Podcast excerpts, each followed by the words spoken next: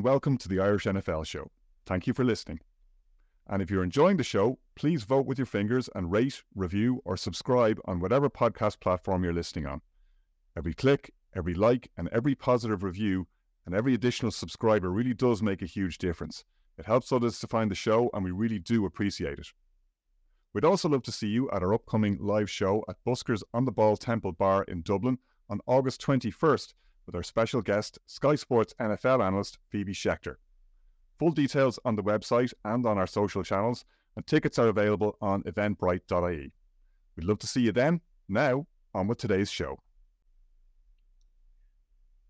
Welcome into the Irish NFL show. We have had the start of preseason, and once we had the Hall of Fame game last week, we've had a number of preseason games, plenty of storylines to come out of them so far. But I'm going to run through with Andrew Morgan a number of games ahead of us this remainder of this weekend. Andrew, as always, it's great to have you on the Irish NFL show.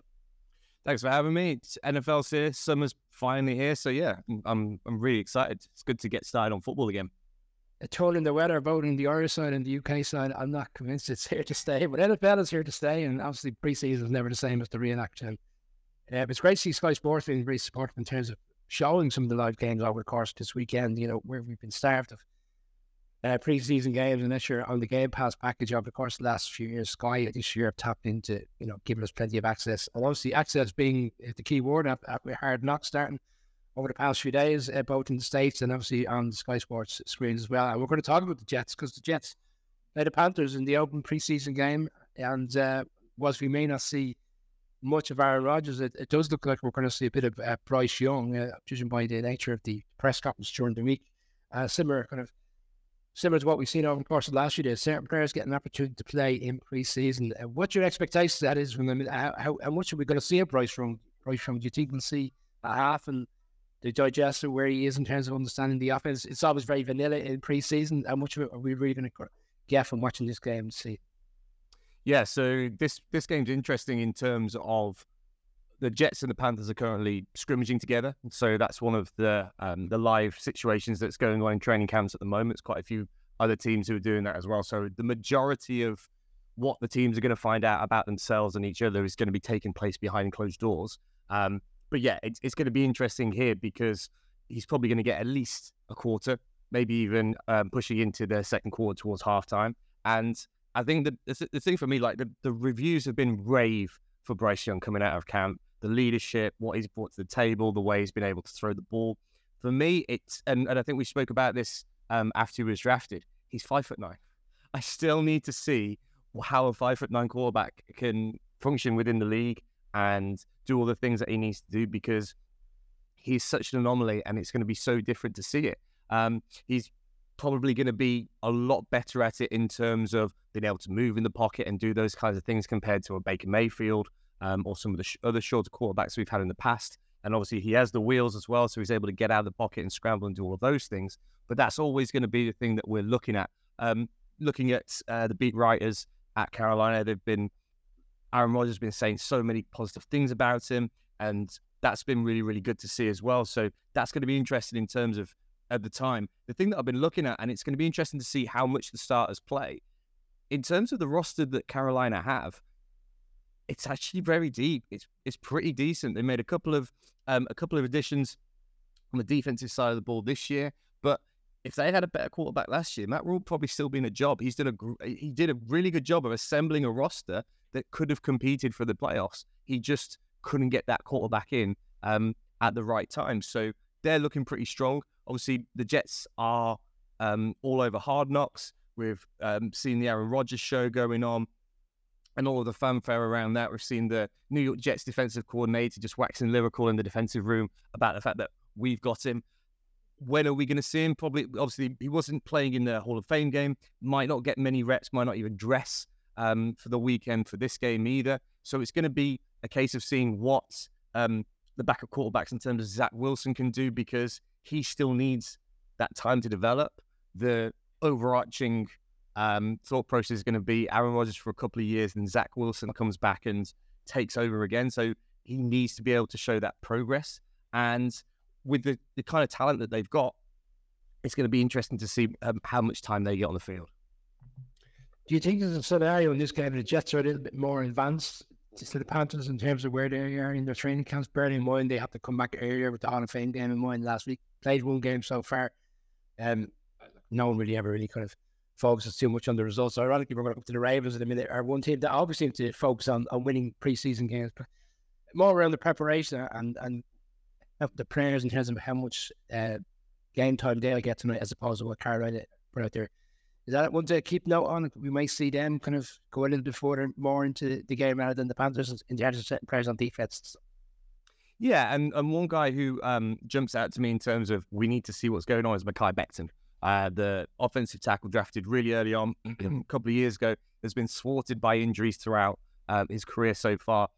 Isn't a starter on the depth chart currently, backing up at, at right tackle, and he's been someone who has been on a pitch count. He's been they've been monitoring his reps, they've been monitoring his condition against his injuries. Um, so it'll be interesting to see he, if how much time he gets when the ones come off the field uh, and and the twos come out. Um, and and it's going to be the, thing that I read um, from some of the Carolina and New York Jets practices is the fact that the Jets have been used to Aaron Rodgers torching them up and down the field, and then the um, the defense are doing tons of push-ups as a result.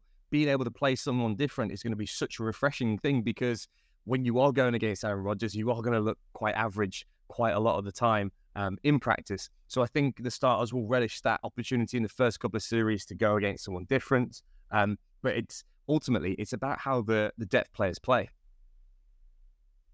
Zach Wilson, you touched on it there. There's a narrative out there that they're gonna they rushed him in originally. and they they bought into what they see in his pro days and all the various uh, honors that came with that, and it was very evident even early on that the gap between Trevor Lawrence being selected one and him selecting two was significant. It's never really materialized from for one reason or another. And last season he fell out with the media in the sense of his reaction to losing that game in New England um, in that game, which was a punter was a throw for a touchdown. And he's trying to salvage his career with the Jets. And maybe this is a good thing for him to take a back seat for a year or two. He's still a young guy, you know, so and people still think he's got, you know, the potential to make it. Is, do you see it in that way? Because you touched on there, like, you know, there's a mindset Aaron Rodgers, two or three years, comes back into the fold. Is he the kind of player that wants to hang around for three years and um, be involved in this model with him and everybody taking over again? It seems, in a strange way, it kind of it feels like the Aaron Rodgers original Green Bay where once he didn't play initially, he was brought in and he sat patiently behind Brett Favre. Is this this way of kind of re-energizing himself in terms of back in the landscape, or do you think it's a shop window scenario where people may look at it and say, I could salvage him. I can make him a quarterback that he should be in a better situation, in a better position, in a better team mm-hmm. somewhere. I'll uh, trading me off, not necessarily now, but maybe next year. I think I've, I've just finished the Johnny Manziel Untold Story on Netflix, which for anybody listening, you have to watch it. It's it's fascinating viewing, but I think we underestimate what goes on behind the scenes in a young player's life as they go from college and they and then they go into the pros. These guys are coming into professional contracts, millions of dollars in fan bases, and the New York media is is, is just another level to some of the um, franchises. And they're young and they're inexperienced. There was a, a game last year, and I saw it on social media with two or three quarterbacks, and Zach Wilson was one of them. Two quarterbacks get interviewed, and they take all of the blame on their shoulders, and it's them, and they need to do better. Zach Wilson was asked after, I think it was a 3 3 game or 6 3 game, do I need to do better? And he said, nope, I'm fine. And that goes back to the locker room. And it's that immaturity of how you're supposed to lead a team and what you're supposed to do. So I, I don't think that there's a there's a couple of quarterbacks who potentially are part of a trade conversation that we'll be talking about in a bit. But for me, it's about putting a Hall of Fame quarterback in front of Zach Wilson and say, follow him, do we do exactly as he does, learn from him, and take everything that you can because he has the arm talent, he has the ability to play the game, which is why he was number two overall. Kristen Sanham is number one quarterback on pure potential and talent, but there was a lot of growing up that he needed to do. And coming from BYU into the pros, it's it's a completely different kettle of fish when it comes to comp- competition, the teams you're up against.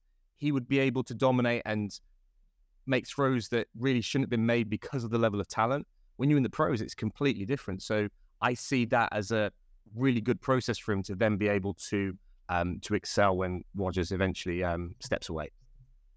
Uh, and coming from a, a program at BYU, which isn't really at the top 12 level in terms of, you know, scrutiny that they get even in the college season to go, I said, to New York. And that game which you referred to was one I touched on there. The Patriots on the road last year, where they lost late in the game. And he didn't, he had a, he struggled all day and he didn't seem to want to take to take any of the onus on himself in terms of responsibility. Um, we'll move on to the next game. Um, the Eagles and the Ravens. So, the, so once the Panthers and uh, the Panthers uh, Jets wraps up, um, Game Pass and the opportunity to watch this game, Ravens Eagles. Uh, the Ravens are interesting because they, they've set a record. Uh, it's a, an unusual record. I'm not sure whether people will in time will reflect on it, but I think they've got 20 games unbeaten in playoff games. Just 23. 23, 23 now. They did it every last preseason as well. It's incredible because in, in a in league which has very little bearing. We I, I spoke to Colin off yesterday and we were discussing the Lions got 0 and 16 and the year in which the Dolphins won that one game against the Ravens and they won all preseason games and, and yet then they go to season where, they, where, where one team in particular doesn't win any game. The Ravens obviously take these games uh, really, really serious and it'd be interesting again, playing time. You've got Odell Beckham, I see Bateman's come up to pop list this week. I mean, they've got players and this offense needs to kind of, I'm going to say, this offense needs to get going. It's been a bit stop start over the past few years, and Lamar Jackson obviously has had a number of injuries. It's the contract saga. That's all closed, cleared up now. This is like, is a as a bigger picture. There's nothing that the Ravens can fall back on, in my opinion, this season. It's this season is there for you know to make a really strong push. But in this game, in this instance, I don't think we'll see much of the Eagles in terms of first team players. Is there anybody on the bubble, even with the Eagles, that you're, you're interested to see? And, and what's your expectation again for the Ravens? Are they going to take this as serious as they have been doing over the course of the last four to five years? So the, the thing with that, with regards to the streak, which is unparalleled and insane, is I don't see it as much as they want to win the preseason games. I see it more as their they their depth players are just better than other teams' depth players consistently, which speaks to the job that Eric DeCosta does as the general manager of putting the roster together on why the Baltimore Ravens are a perennial powerhouse. Because you see it, you see it when you, you when we watch Hard Knocks starters come out and the guys that they really focus on in the program, the undrafted guys, the lower draft picks, they get the second half pretty much. Sometimes part of the first half into the second half. A lot of these guys won't make the team. They will get onto practice squads or move to other teams on cut day. But ultimately, that's what it comes down to is the fact that their talent at the second string, third string, fourth string is just better than other teams, which is why they consistently win. Um, I agree with what you're saying there. Unfortunately, with, with most teams, offensive coordinators are going to keep their offense under wraps and in the bag. So look at Nathaniel Hackett um, at the Jets. Obviously, you've got Todd Monken here with the Ravens. We're going to see stuff say vanilla. It's going to be very basic in terms of the run and pass and the pass protection game. They, they don't they want to be really cloak and dagger with their stuff before they get going into the season. Um, but it will be interesting, especially if um, Lamar Jackson starts, how much drop back passing we see, the difference with spreading the ball out that we're going to see compared to the last few years where it's been condensed, there's been tight end, there's been a lot of pin and pull run game. So that'll be really good to see. Looking at um, the Ravens, I'm interested in their offensive line because obviously you've got Ronnie Stanley, um, Tyler Linderbaum, players that have done well. But Morgan Moses has come across formerly of the the, um, the Commanders and the New York Jets. He's penned in as a starter at right tackle he's a guy who's bounced around for a reason because he has been a great size, size guy from um, coming out of the University of Virginia. I think it was Virginia Tech or Virginia one of the two, but has moved around multiple teams. So it looks like a little bit of a um, a weakness there. When you look at the Philadelphia Eagles um, coming across there, obviously we're not going to be seeing uh, much of Jalen Hurts or most of the the first teamers there in that respect. But I am really interested to see the Georgia contingent on defense and what they can do because obviously you've got um, Jalen Carter, Nakobe Dean returns. Nolan Smith was drafted, drafted as well. It seems that all they did was just go down all the Georgia players and, and pick the next one and the next one on, on draft day. I'm not sure how much um, thought and planning went into that. But here's a defense that has lost some really big starters. Javon Hargrave obviously left in free agency. They've got to replace that um, presence in the middle. So yeah, it'll be it'll be good to see what they're able to do and, and build on from last year. But again, it's going to be small sample sizes. Is there also an element for the Eagles that transitioning to a new offensive coordinator and a new defensive coordinator? Bear in mind, the two quarters have, have left to be head coaches in the league. This is well, see, you touched on there, a lot of these players may not be involved in the season. You know, potentially could be on new teams and stuff. You know, with the, with the as as they gradually go through training camp, but more about transitioning and understanding how these guys are going to manage their offense and defense. Is that an important factor going into this as well?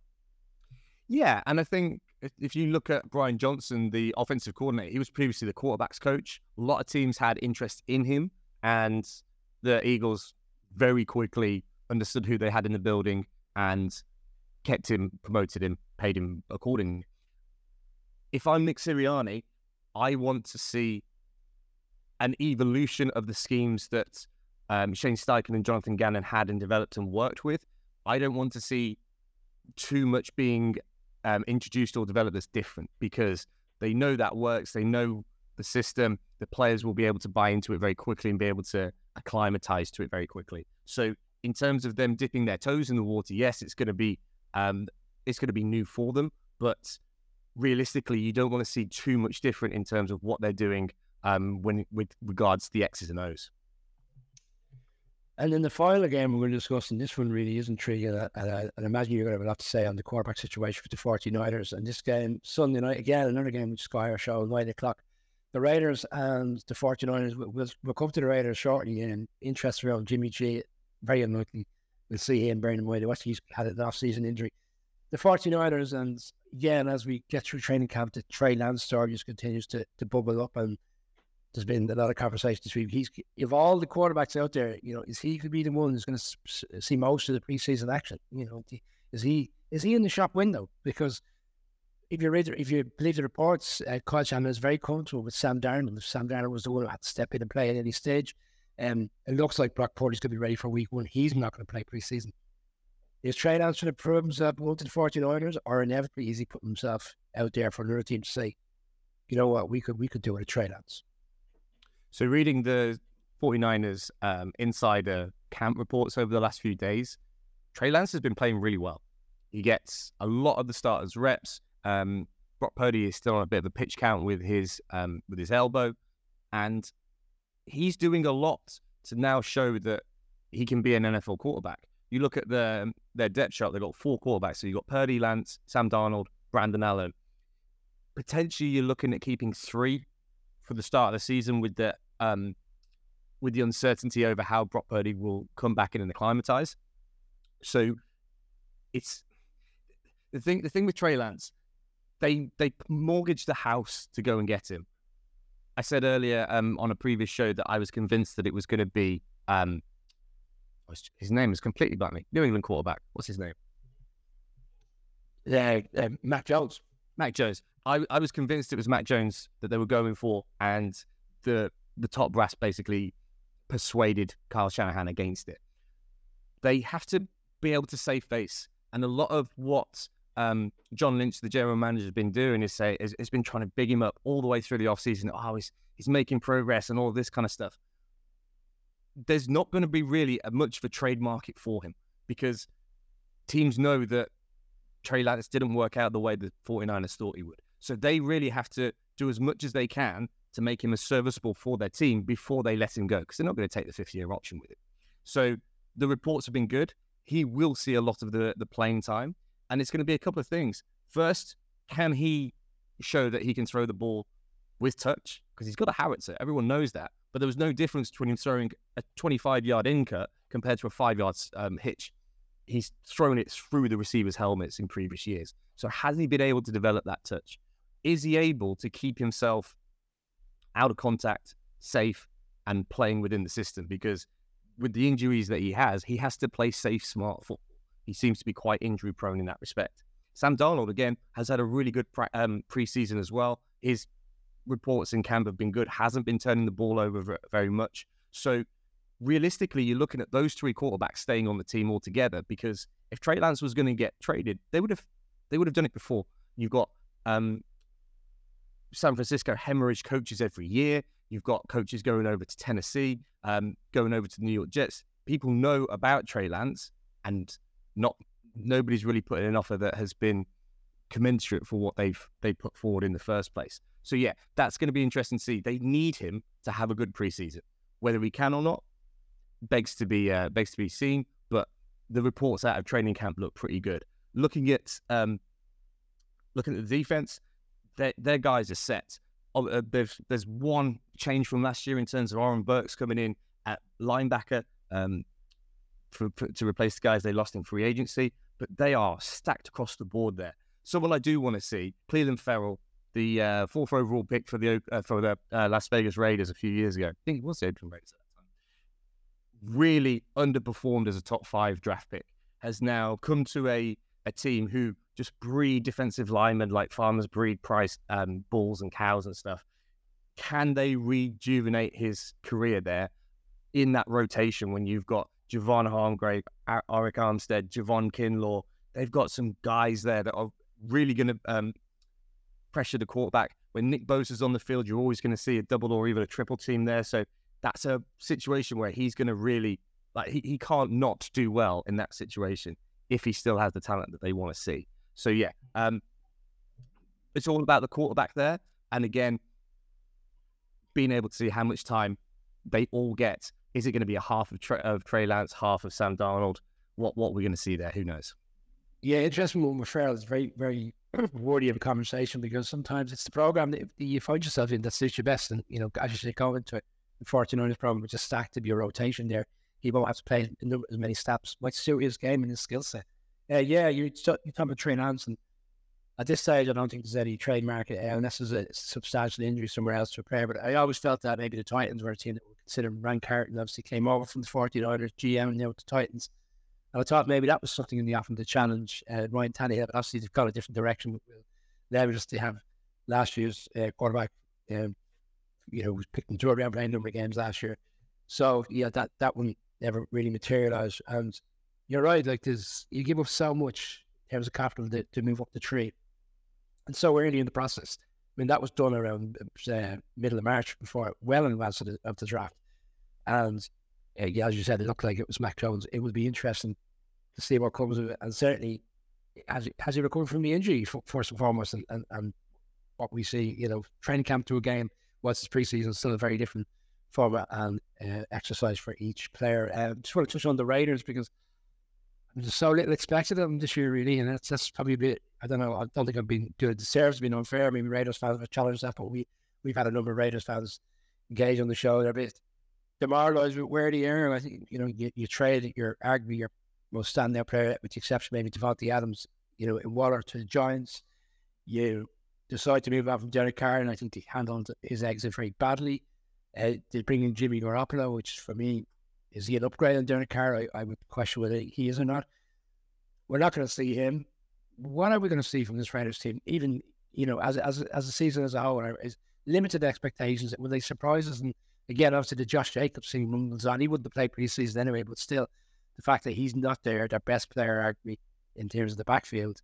I mean, it seems like things are a bit disgruntled there. Uh, was that fair to say? Would you would you run with that? Yeah, it, you, you, look at the the Raiders depth chart on um, starting on offense, and obviously you've got the the big name skill players in terms of Davante Adams, Jakobi Myers came across, Hunter Renfrow is their slot third down machine. They've got to figure out what they're doing with Josh Jacobs and whether he signs and, and what he does there. But then when you look at the offensive line, with the exception of Kolton Miller, they're struggling in terms of quality and they're struggling in terms of depth. Um, so that's that's something that's going to be a concern on the back end on defense.